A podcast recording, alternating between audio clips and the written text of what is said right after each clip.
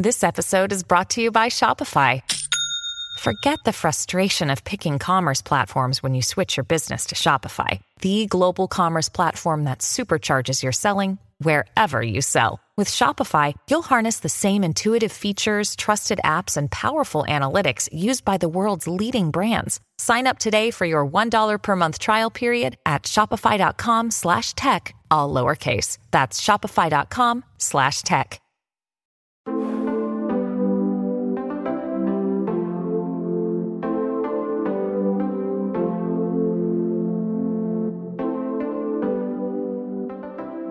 That's just not true. You find problems with children being in harm's way that cuts across all ethnicity and across all socioeconomic strata. True? Absolutely. It doesn't matter what zip code you live in what your income is. People are people, they have the same issues. And do you use family resources first? Yeah, the relative caregivers are our first option, but if they're not fingerprinted or they're not, you know, live scanned or whatever, and we don't know who else is in the home, we can't put a child in a home even though grandma's there. If you need help, it's out there, it's available. Yes.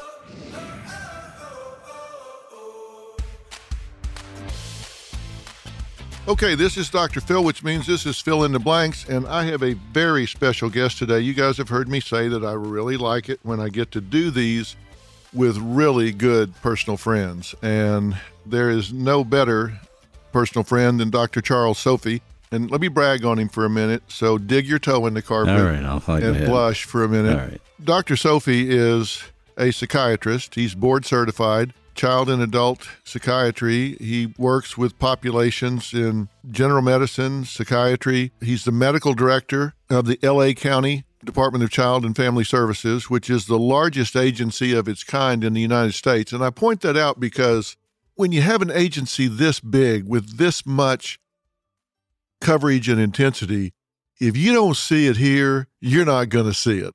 It's all seen here. And Robin accuses me of being a workaholic. She tells me there's no prize for the busiest person in the world. there's just no award for that. So she tells me to quit trying to win it. But if somebody works more than I do, certainly crazier hours than I do, it's Dr. Charles Sophy. He has given more of his life, more of his passion, more of his soul to the Department of Child and Family Services than anybody I have ever seen. And I know they appreciate it. But this is a guy that he'll be in a home at 2 a.m. and get three hours sleep and then be on the witness stand down in the family court the next morning at 8.30.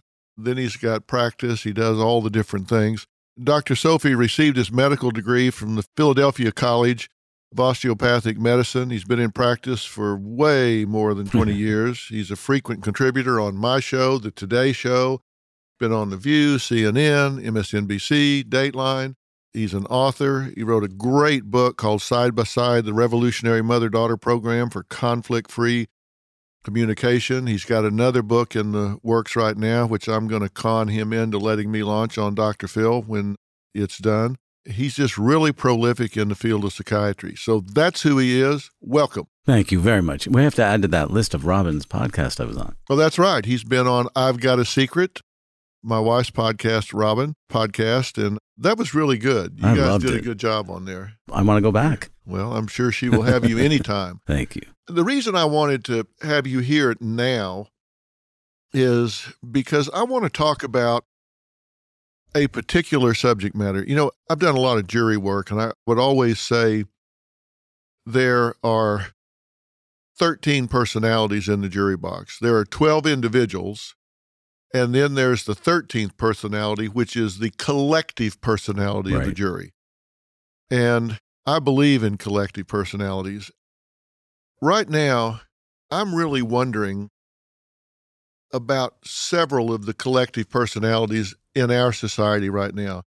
I was watching the debate in Charleston, the Democratic debate, and I watched it turn into just a yelling, screaming match among candidates all with the same party. Right. I watch all of the vitriol that's going on in politics right now between Republicans and Democrats. I see the fracture that's going on in our society of people that just don't seem to be able to have civil conversations right now. What's happened to the discourse in America? Where's our psyche right now? I think it's a really great question. It's a very sad situation. I mean, I think there's a couple variables that have brought themselves in that have taken everyone actually sideways. It's really kind of scary. And we see that at the department because the numbers of calls into the hotline are increasing because people are just, they're lost. They're not taking care of their kids, whether it's marijuana or whatever variable has come in. But some, several new things have really twisted things to the point where people have lost sight of what is really the path they should be on. And kids are suffering in big numbers. Well, I think so as well. There was a time where people could disagree. I would see politicians on Capitol Hill, state politicians, people could disagree and they would fight a passionate fight. They right. would have a passionate discourse on the floor of the Senate or the House. And then it would be time to take a break, and they would go to lunch together and treat each other with dignity and respect, even though they had passionate differences on important matters. And now that doesn't seem to be possible. It's like right.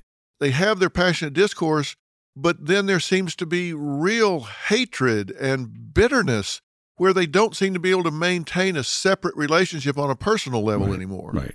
What's going on here? I mean, do we see any role modeling of that anymore? We don't often see that of respect and integrity and accountability. So we see politicians alone, if you want to just look at that, that you have total disrespect, tweeting whatever you want, saying whatever you want, social media allowing you the venue to be able to do all that kind of stuff. And within all of that, there's the loss of self respect, others' respect, all that kind of stuff that would keep people on track. That you could have a healthy argument with somebody in a debate and go have lunch with them. It's sad. It's uh, it's very sad. Then I hear people say, "Well, I've just never seen such a divided country ever in our history." And I think, um, did you forget about the Civil War? Right. Um, Hello. That's right. It's right. Yeah, it's been a little worse than this before. Yeah. We were shooting each other. Yeah, exactly.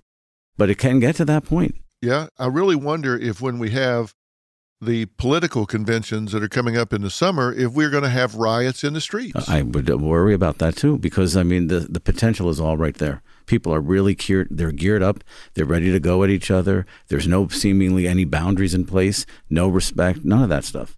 Psychiatrically, what do you think people need to say to themselves because I think it all starts with us individually. Yeah. What do we need to do to restore some dignity to our dialogue, some dignity to our discourse. I mean, what do people need to say to themselves so they don't contribute to the meltdown?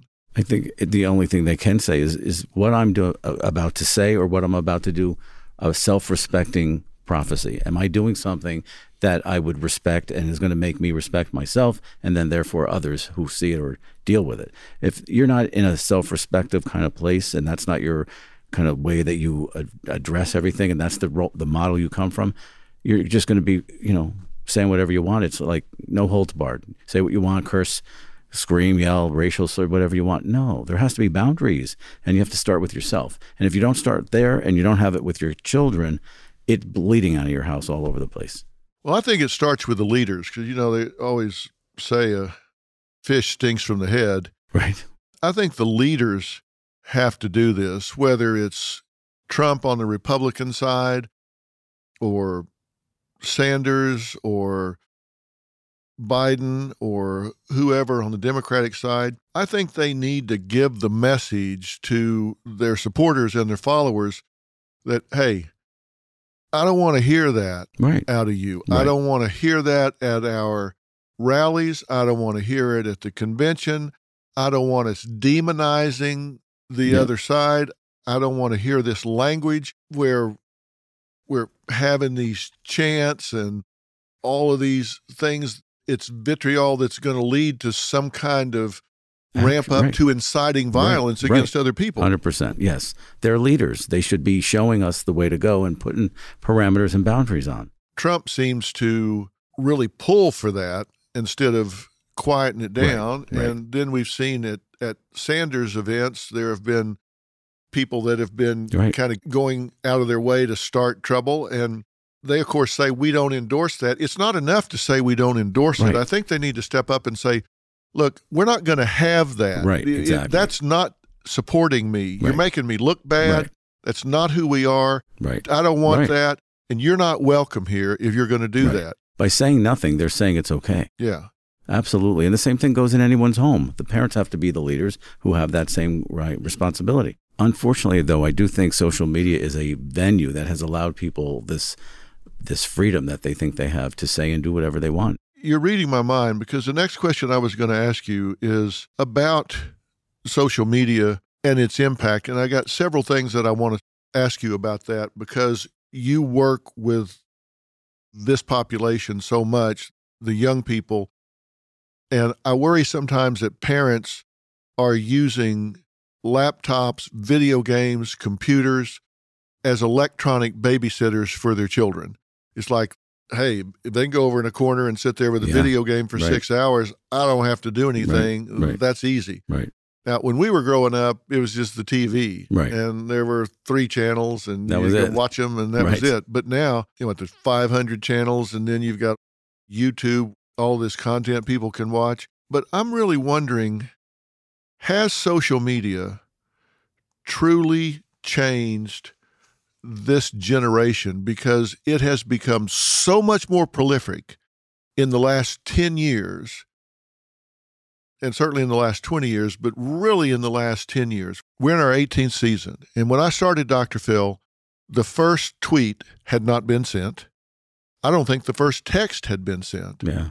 Emails were really in their infancy. Yeah. There weren't any smartphones. Everybody didn't have a camera in their hand. The internet just wasn't near as prolific as it was now. So I'm dealing with a whole different set of challenges and problems with people in general, and certainly the younger generation, than I was 18 years ago. Do you think it's changed this generation? I think it's changed it 100%.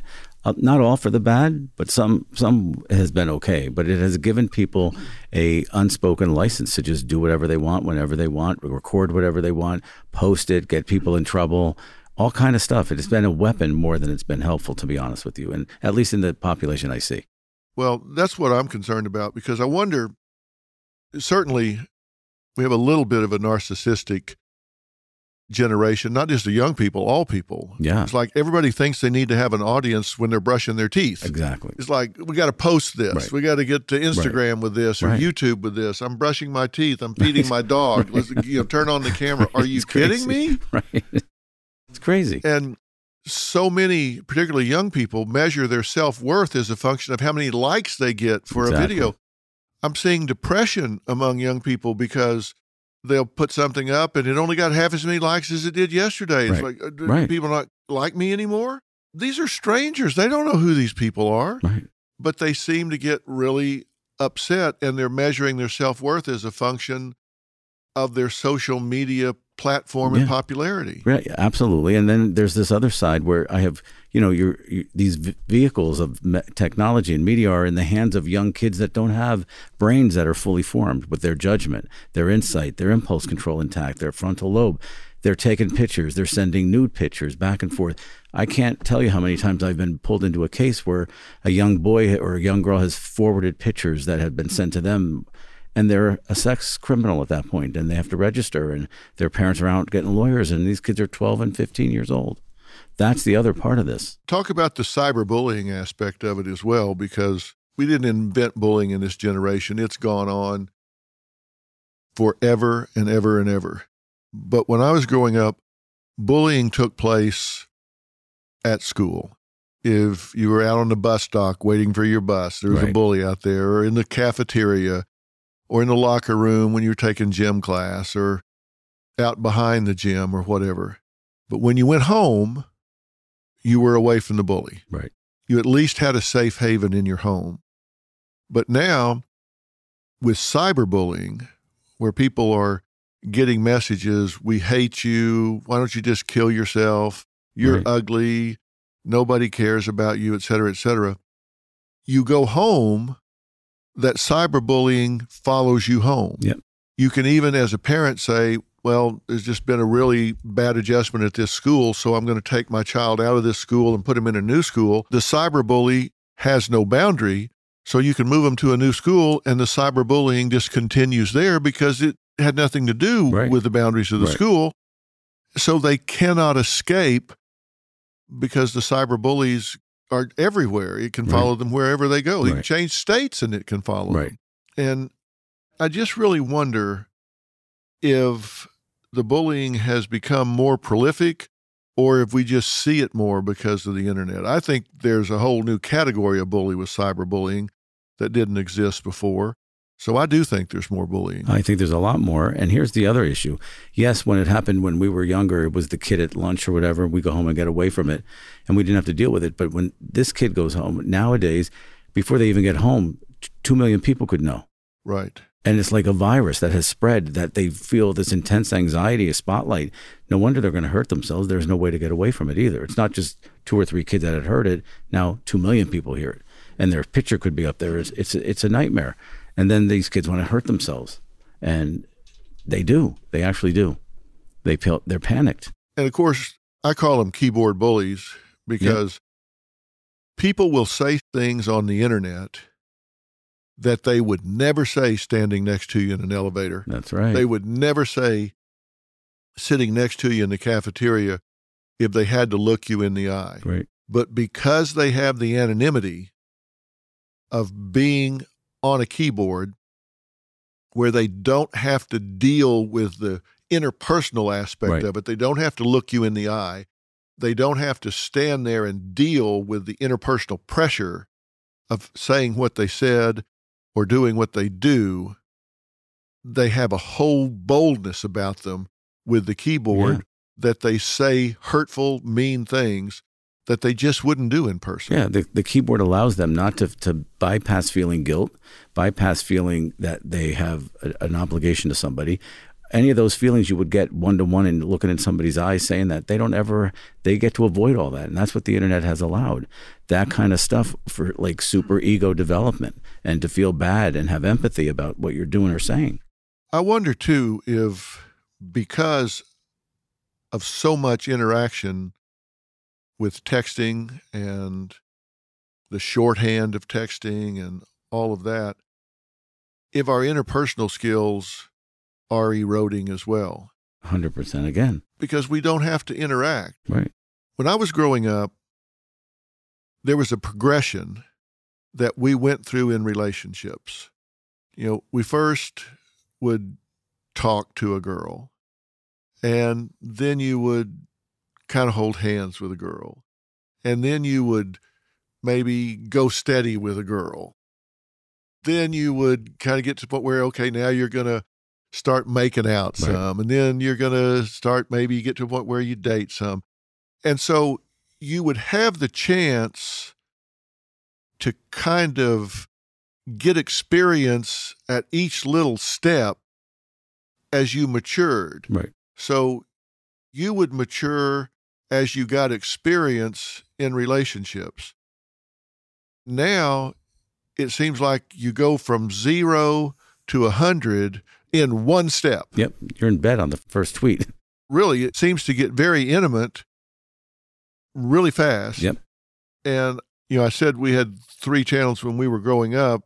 What was allowed as stimulus material back then was very conservative Yeah. in what kids saw. They just didn't see anything provocative on television. Right. They didn't even see a kiss. They didn't see anything that was sexually provocative or suggestive. There weren't provocative lines said in a sitcom Right. or whatever. I saw a study recently, and I'm going to be very vague because I don't remember the exact statistic, but it was something like every 23 seconds or something, there was a sexually provocative line said in a sitcom. Yeah. What was shown in terms of semi nudity or sexually suggestive situations or circumstances on network television compared to what was shown in the 60s, even the 70s, was dramatically different I'm sure. Yeah, of course.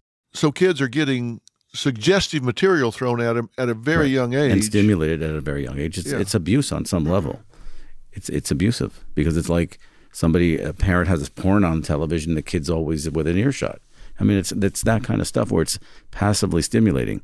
It's interesting when I I have a, an adult patient who's like a mother who's divorced and she's going through a relationship for the first time dating, and it's online, it's different. She's like foreign, it's all foreign to her, and she'll have a texting relationship with somebody she met and she'll be texting for two or three months before she ever even spoke to the person and she's floored by that where their child is dating and they don't expect to ever speak to the person until they're either going to have sex with them or never speak to them and so the generations just look at all that and they're exposed to so many different things and it's just so foreign to an older generation Listen, I'm not trying to be puritanical about it, Yeah. and I don't think we can change it. no Television is what it is. I have scripted programming. I have you know reality program. We deal with stuff here that is not fit for children on Dr. Phil, and we put a disclaimer at the front. This not suitable for kids today because we're talking about maybe sexual abuse or rape or we have someone on that's gotten into drugs and prostitution or whatever, and we say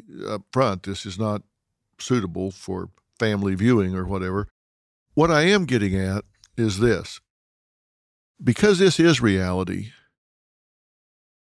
doesn't this put a burden, a challenge on the parents to get more involved and have a conversation with their kids, knowing that they're being pushed along much faster, that they're getting stimulated much earlier, and that they may find themselves in a relationship at a much more intimate level, both emotionally and physically, before they're mature enough to handle it. Doesn't this tell parents that they need to prepare the child because the reality is what it is? yes That they need to sit down with that child and say, okay, look, we need to have a talk here because you're going from zero to a 100 really fast. Let's talk about what that means because it's a long way to fall when that relationship falls apart absolutely yes and they need to talk to them about how to handle that, what to expect, and they need to talk to them about sex and probably do it earlier and maybe in more detail and more intently than they would a generation ago. Yes, because the disconnect is these kids are having these relationships much quicker. They're falling apart quicker, but the parents aren't even having a chance to really get into the details that they need to early enough. And so they're not at all equipped. And it's a whole world that that's really what the new look at parenting should be. How do parents of today parent their children in this kind of, you know, environment because they're not at all preparing them. And certainly it's not timely if they are. Yeah. And interestingly enough, in the face of all of this, the teen pregnancy rate is going down in the midst of all of this. Why do you think that is? because at the same point with all of that awareness kids are having access to things they wouldn't typically easily have had access to in the past. So they can get to planned parenthood they can get pregnancy tests they can take morning after pills they can get on birth control they can use a condom. They're very well educated about all that stuff which is the positive end of all of this. So they are being proactive. So there is not all bad and it's not all good but we really have to take a look at where we are shortfalling so that these kids have the talks and the tools they need to be much more successful. Yeah. If you look in 1990, the birth rate per thousand with females from 15 to 19 was 42.5. Yeah. And now in 2017 was the last year that they had full data Yeah. for. It's 13.4 among whites. And if you look at Hispanic, black, white, all combined, it was 59.9 in 90 and it's down to 18.8 in 2017. So, Something's I working mean, a little it's like a third yeah. of what it was in 1990. You can say it's whatever the reason is. Kids are narcissistic. They don't want kids, or kids have access to tools or the ability to prevent it. Whatever it is, it's working and it's great because then kids aren't born into bad situations. That's a very positive trend, whether it's that they're taking more protections or they're having less sex. No, I think they're still having sex. At least the ones I see. What are you seeing in terms of parenting right now? And I'm curious. I think sometimes people think that the Department of Child and Family Services is an agency that deals with minorities and low socioeconomic status populations. And they may be overrepresented, but the fact of the matter is that's just not true. You find problems with children being in harm's way, neglected, abused, whatever, that cuts across all ethnicity and across all socioeconomic strata. True? Absolutely. It doesn't matter what zip code you live in, what your income is. People are people. They have the same issues. They become more apparent sometimes if they're lower socioeconomic. They become more apparent to people and they're reported more. But eventually, other people have it too and it gets reported. So it's across the board. What is the biggest problem you see that children are experiencing today that causes the Department of Child and Family Services to have to get involved?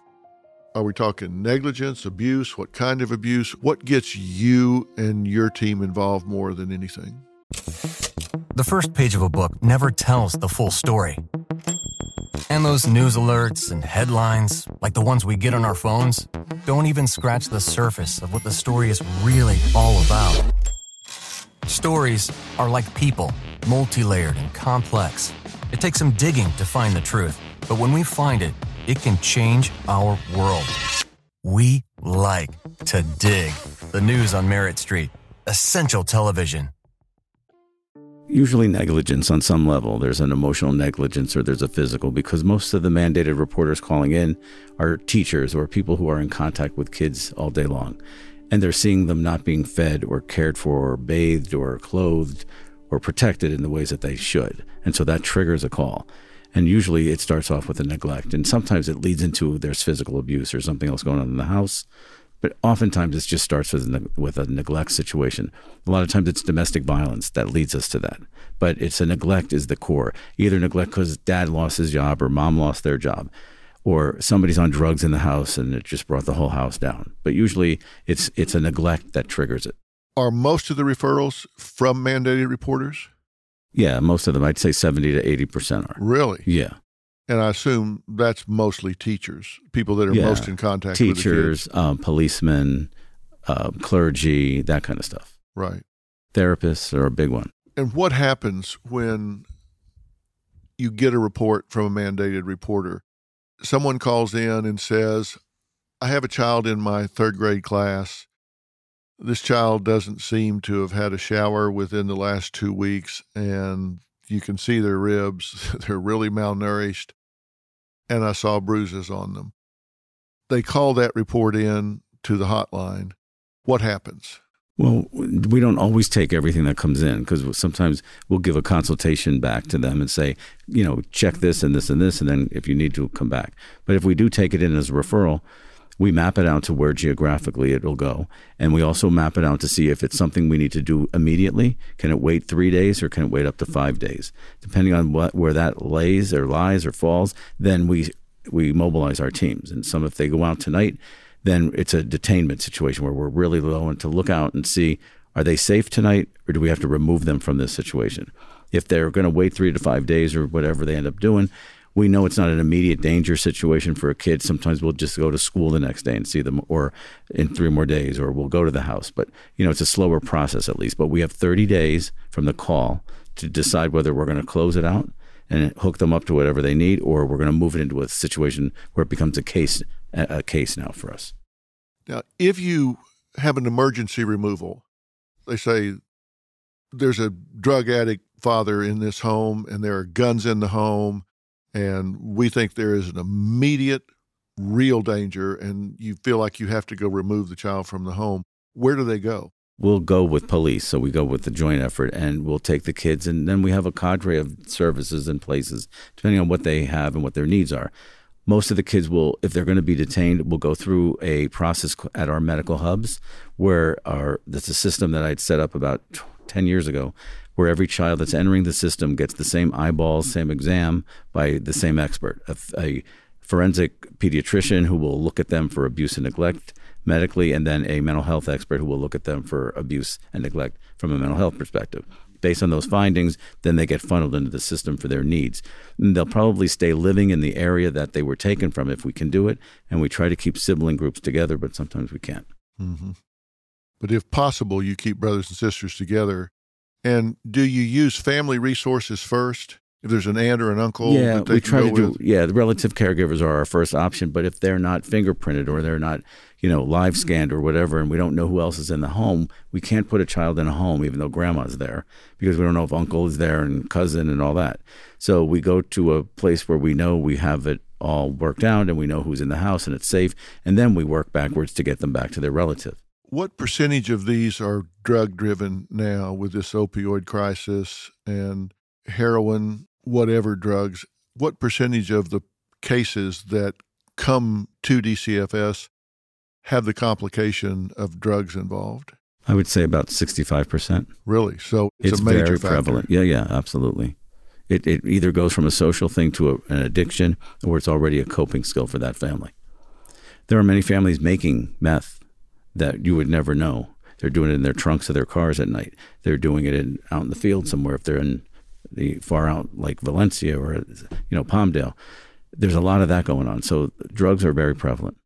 So they're actually making the drugs, Yeah, yeah. not just using them, but making them and distributing them. Yeah, absolutely. We had a couple a call a couple months ago where an elderly person had been found dead in their apartment, and when the firemen went out or whoever, they found that there was a meth lab underneath, and the fumes is, are what killed the person. And in that home where the meth lab was were children, or we would have never found out. Wow. That's pretty hard to imagine. Yes, it is. And it's very painful to watch and go through, but got to go through it. Now, we're in Hollywood out here, which is, you know, la la land, glamour, with a lot of these very well to do families, high economic, high profile, kind of glamour sort of situations. You find some children in very dire straits in these situations as well, true? Absolutely. the fact of the matter is there are some very high profile people that just aren't very attentive to their children. they're not even there. They're absent. They have housekeepers, they have nannies, they have caregivers. That's great because your kid isn't out there on its own, but they're not being raised by them. And the little bit that they do get raised and interact with their parent, it's not enough at all. And it really do, it doesn't allow a child to grow the way that they should emotionally. And it creates a problem. Huge problem. And and these children, rightfully so, are angry as they grow up. That anger is what's used, and they use it against themselves. They get on drugs, or they get you know they're pregnant, or somehow they derail their life at the cost of not having a parent. And it's sad. Yeah. They find a way to blame themselves and they turn that anger inward, of course. Right.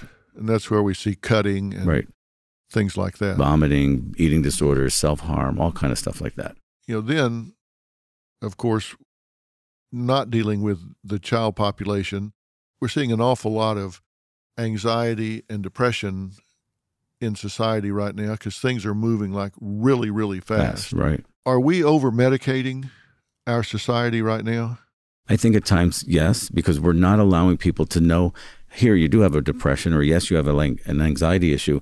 There are non medicinal issues and tools to be able to use that'll help you so much better and uh, give you a toolbox full of things to, to access when you need it, because the pill reliance is not a good thing. Has medicine truly become a high volume business?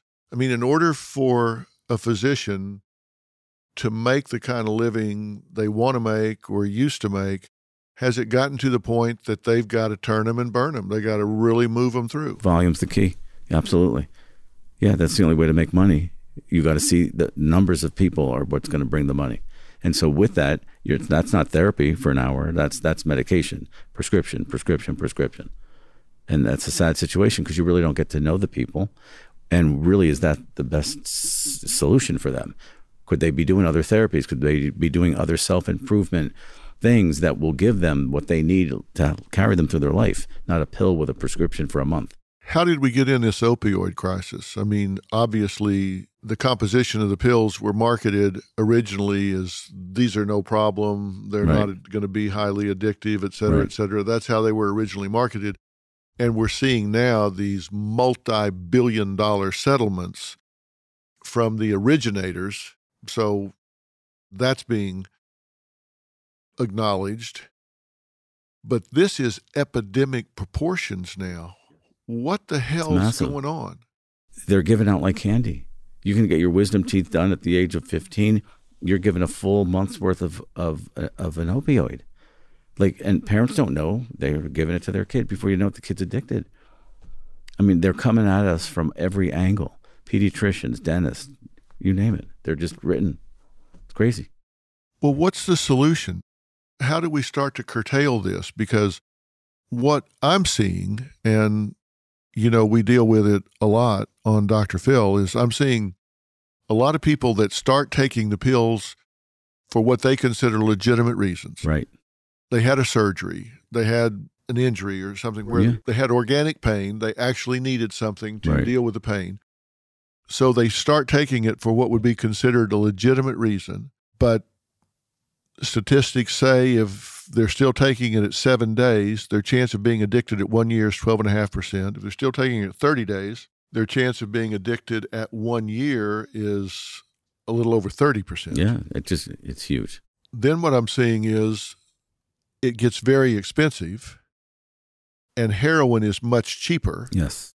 So I'm seeing a whole new generation of heroin addicts in suburban moms. Yep. I call them soccer mom addicts that can't afford the opioids anymore. So they're now turning to heroin because it's cheaper.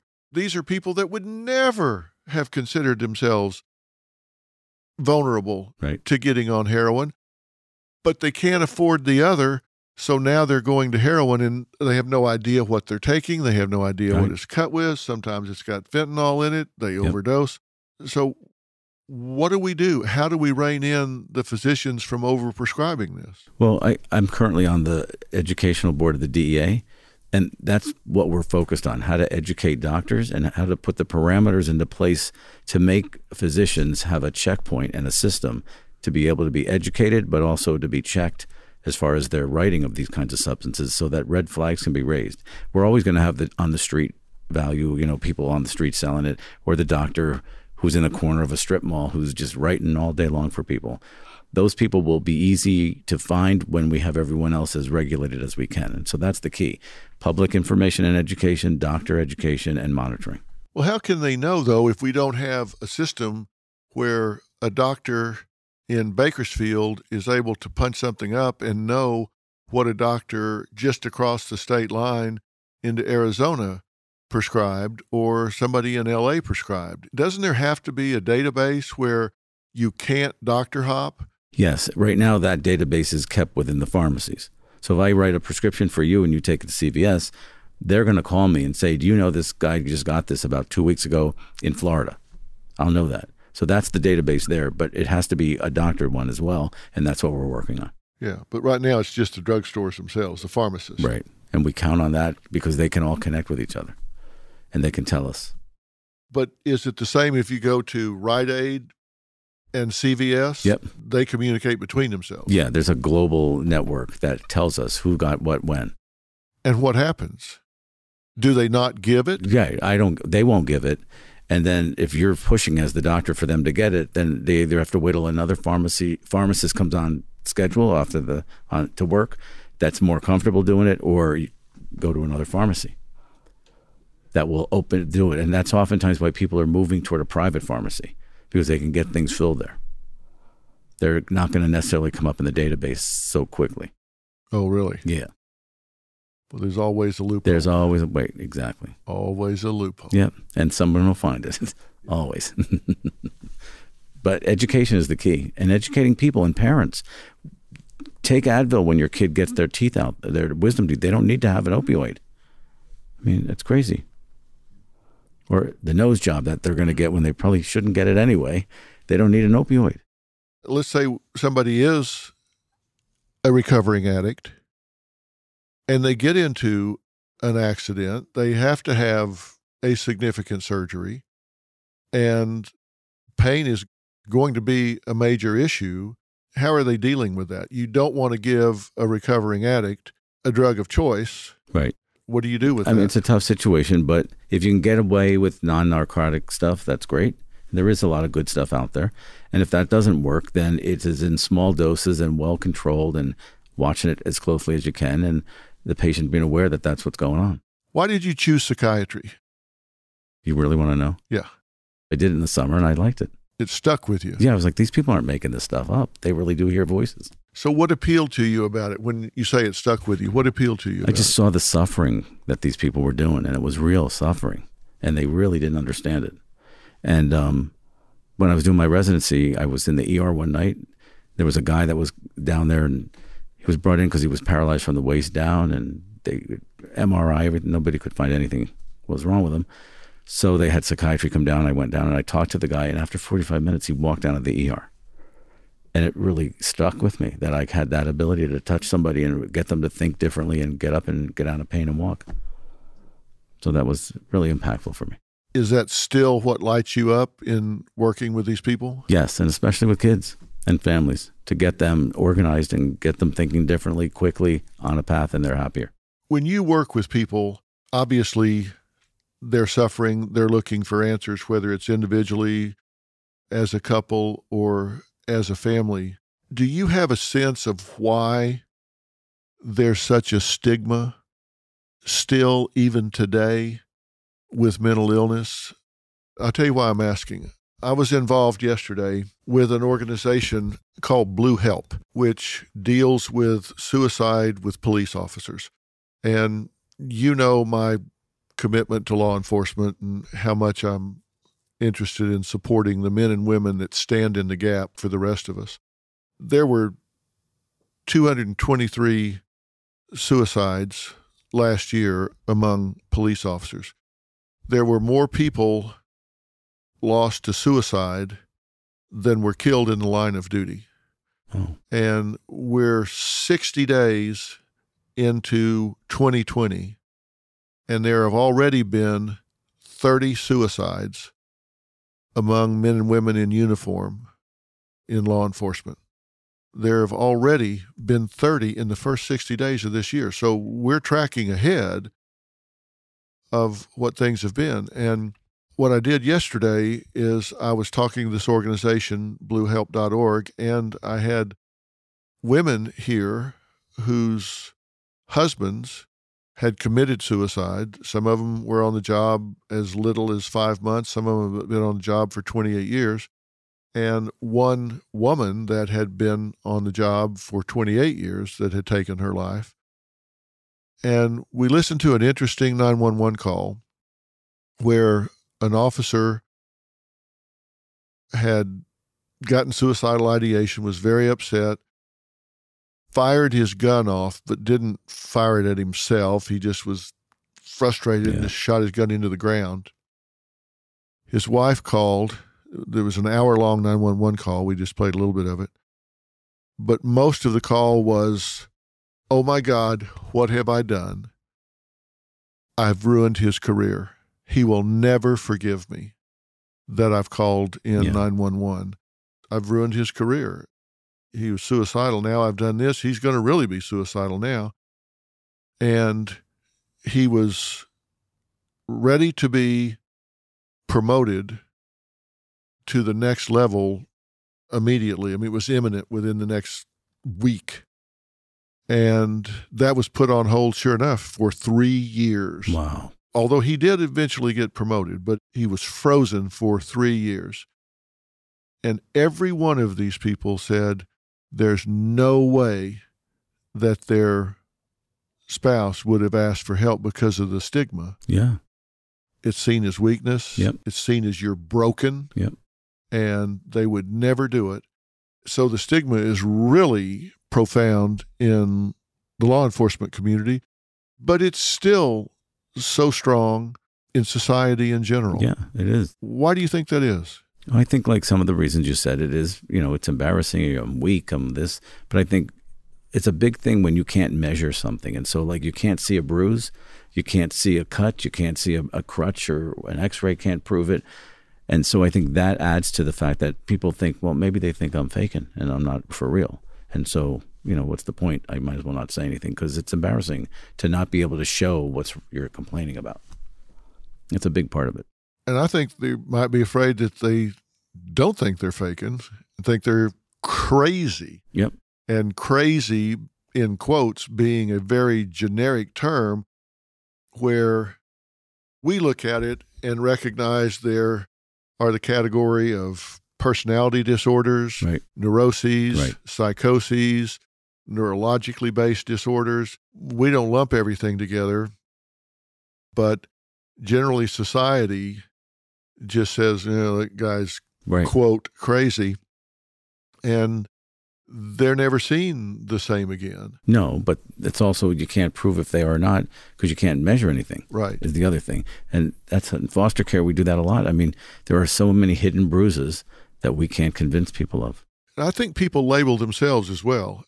That's why the term iatrogenic label is so meaningful to me. And what I mean by that, if listeners aren't familiar with the term, an iatrogenic label is when the label creates more problems than what it describes. Right. You give somebody a label of being psychotic or having a personality disorder, and just the fact that they've been given that label creates more problems in their lives than the disorder would generate with its symptomology. Right. So if you write in their record at work, at a corporation or something, you write down that diagnosis, just the fact that it's in their record will create more problems for them than the actual symptoms, traits, or characteristics would hold them back in doing Yeah. their job. And you think back to the longitudinal studies. I don't know if it was Bailey and Bailey or it was someone in that generation that, and you couldn't do this today, fortunately, I guess, but they had a group of students that were matched in every way and they divided them into two groups. They were matched on IQ, age, grades. And in one half of the group, they wrote that they were, and I don't remember the exact words they used, but they wrote that they were slow, that they were just not quite normal. Right. And the other group, they wrote that they were really bright, but matched in every way. They had the same IQ, they had the Yeah. same grades. There was no difference between them, but they labeled one as really being slow and the other is being really bright. And then they followed them for 20 years. Yeah. All the way through school and then actually into life, as I recall. And the power of the label was unbelievable because the teachers' expectations were less for those that were labeled as being less capable and more for those that were labeled as more capable. And so they challenged these students more, challenged these students Less. less, and so their achievement levels were less. Crazy. But uh, I'm sure. I mean, that's exactly what happens with the label. And while I always say I want to get rid of the stigma, I can't in good faith say that there's not some basis for Right. it. Right. There is some price to be paid. When I say, listen, I look at having an anxiety neurosis or a phobia the same as having a kidney infection or something. That may be true. I look at it that way, but I can't tell you that your employer does. That's right. Exactly. I can't tell you that coworkers do. Right. They should, but they don't. Right. And they're not made to. And I don't know how we're going to get rid of that. Well, it's just the more, more and more people that step up and own it and are not ashamed. That's the only way to do it. You know, I think we really work hard to push this to the forefront of the narrative in America. You definitely do.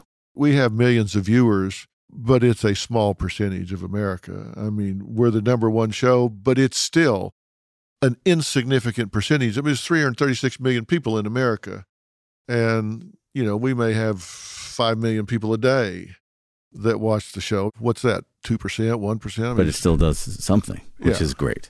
And yeah, that's the only way to do it. Push the agenda and push it and push it and push it. Break the stereotype and all of the the feelings that come from it because people get scared when they see that. They think there's, you know, they don't know. Are they making it up? Are they going to kill me? Are they psychotic? I mean, it's all kind of stuff all across the board.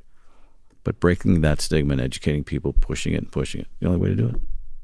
And you do it well. You do a great job. Well, part of it is people labeling themselves. Yeah, some of it is, yes. The thing I want people to do is whether it's a family member or themselves, I think they have to recognize when something has reached the level of needing professional intervention versus just being kind of quirky.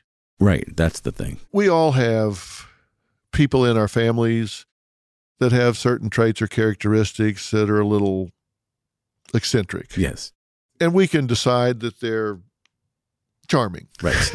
right. We can just decide that you know the fact that he lines his peas up in a row every day that before he can eats them, tolerate that. that he doesn't like his food to touch each other or that person has to do things a certain way or maybe is just you know a little odd. Right. We can just decide that's eccentric or it's charming. But there's a point at which it's above the average person's pay grade. Yes. There's a point at which they say this is dysfunctional to the point that it needs intervention, it needs help. How do you define that to people? How do you tell somebody this has crossed the threshold? You need to get professional help for this. I tell them that they, I teach them how to look at their life in general in some key areas. There's like five areas I look at, and it's called, I call it sweep. So, because it looks like, you know, people can remember that.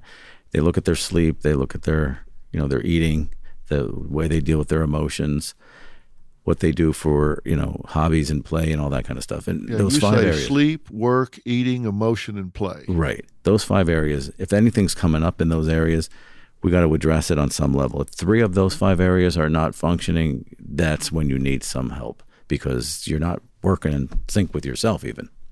Yeah. So that's how, kind of a general way to look at it because people won't come for help if they don't need to. They're afraid, the stigma, all of that stuff. And family members need to push sometimes. And the problem is, we don't have a very good definition of normal. Right. You go to the library and you go over to the abnormal psychology section. Reams, I mean, stacks and stacks, book and book and Right. book and book Right. on abnormal behavior, Right. abnormal psychology, abnormal interactions, relationships, all of that. You go to the normal section, there's one little pamphlet down there Exactly. it's right. kind of yellowed and it's laying by itself. We don't really have an idea of what's normal because it's so idiosyncratic. But the way I look at this is something has gotten to the point of being abnormal or changeworthy if it's interfering with the healthy pursuit of your goals. Right. Like, let's say, for example, you have a temper you have a tendency to get into rage, and that's interfering with your job. It's interfering with a peaceful, tranquil home. It's interfering with your relationship with friends. Okay, now that becomes changeworthy. Right. If you just occasionally get upset, you get irritated. Okay, everybody does. Right. Does that interfere with your job? Are they not promoting you because you get into rages? Now that's changeworthy. You need to see somebody Right. about this. You got to look at that. if it's causing your marriage to go on the rocks, now it's interfering with your goal. Right. But if you're just irritable occasionally, Yeah. okay, then work on your irritability. Right. But I say if it's interfering with pursuit of your goals, now you need to do something about it. I agree. I think that's when people need to say, okay, I need help, whether it's for me or somebody else. A hundred percent. Using LA County as an example, where can people go if they don't have money?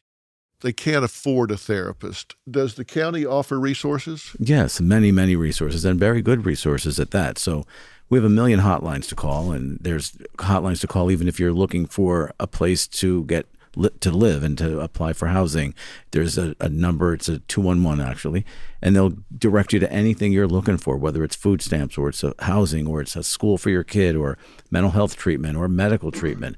They'll send you to these places and then you get on assistance or whatever you need, but you can begin the help immediately. So there are a lot of resources in this county. Well, that's what I want people to know because I think sometimes people feel like, okay, docs, I hear you. I get it. I have change-worthy behavior here. I hear you. You're preaching to the choir. My spouse has told me. My kids have told me. I've lost my job. I get it. But sorry, I just don't have the money to go Right. see a therapist. I know because I did this when I was in graduate school. We had to go volunteer at the County Mental Health Association, and there you saw people based on their ability to pay. Right. Everybody paid something Yeah. because they wanted them invested in the therapy. Exactly. I think I recall at the time our lowest was two dollars. Yeah. Yeah. two dollars a And- session. And it still works that way in Yeah. certain places. and if you were there and you had a good job, it would be as much as maybe eighteen dollars a session. It was still very, That's really cheap. yeah, it was still very cheap, but it was on a sliding scale. Yeah. And I want people to know that if you feel like you're alone and you don't have help, that's not true. You can call the county, and they're going to have resources for you. A lot you. of resources. And they may not be fancy, but these are competent and caring people Absolutely. and there are support area. groups and you might encounter somebody that you would see in a silk stocking practice that's down there volunteering Absolutely. A lot of people do that. and there are helplines that you can call and when you call these helplines i think it's so important for you to understand they don't make you give your name they don't pressure you to do anything you don't want to do they listen they talk they answer your questions they don't pressure you you're not going to start some ball rolling they're not going to trace your number and come to your house and then your Or spouse deport you. knows Or deport you. That's or what, deport you. We run into that all the time in LA County. People are fearful of getting deported, they, so they won't go get help. Yeah. Or if we have a child that's in our our under our jurisdiction, the family needs help. We can't get them help. They won't give us their name, or they're afraid of being deported. So we f- uh, actually go in and just do the treatment. We don't even ask, so that we can heal them and they can get together again. There's a great clinic in Detroit that Mitch Albom has started, and I'm a supporter of, that is open 24 hours a day. And you go to this clinic, and everything is done there. You get treated there. If you need medicine, they give it to you there. They don't take your name, they don't call social services. If you're homeless and you come in with your child, they treat your child, they give you the antibiotics, they give you everything there. You don't go anywhere else. And the place is packed every night Yeah. because people won't go to the hospital because Right. as soon as you walk through the door, they call social services and they come down here and take Yep, the child. Exactly. So you got to meet people where they are if you want to help them. Uh, absolutely. I mean, we go down to um, home, the homeless shelters on Skid Row, and oftentimes um, people are looking for adults that have kids sleeping outside with them or whatever. And it's amazing the extent that people will go to hide their children in these boxes and under blankets because they don't want them stolen. So Yeah. the only way to do that is make it safe for them and say, "Where are your kids? We'll help you, not take them." And so we've started to shift that a lot too. Yeah, I think that's so important. Yeah, it is. The thing that you and I are agreeing on is if you need help, it's out there, it's available. Yes. And the way Yes. to determine if you need help is if your thoughts or your behaviors, your actions have gotten to the point that they're interfering with your life. And life is defined as sleep, work, eating, emotions, fun, ability to play. And I define it as pursuing your goals.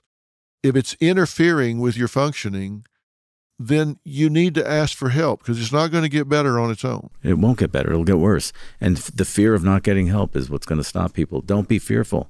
You don't even have to give your name half the time. So don't think just because you don't have money that there's not help there. There is. You just need to reach out to the county, you know, call the hotline. You don't have to call 911. You know, Right. here it's 211, 211, right? right? What is 211? It's a multiple resource line that will guide you to any resource you need in the area you live in. Yeah. So it couldn't be much more accommodating. Yeah. No- 211. yeah, no names asked, nothing. That's a great resource to know. So listen, if you feel like you're in over your head, you're not alone. Right. There is help. There's a place to go. You don't have to have money. Just know if it's interfering, get help. It's out there, it's available, you can afford it. It will change your life as opposed to just suffering through it. Dr. Sophy, Yes, sir. I can't tell you how much I appreciate Ah, you doing thank this. Thank you. I appreciate you asking me.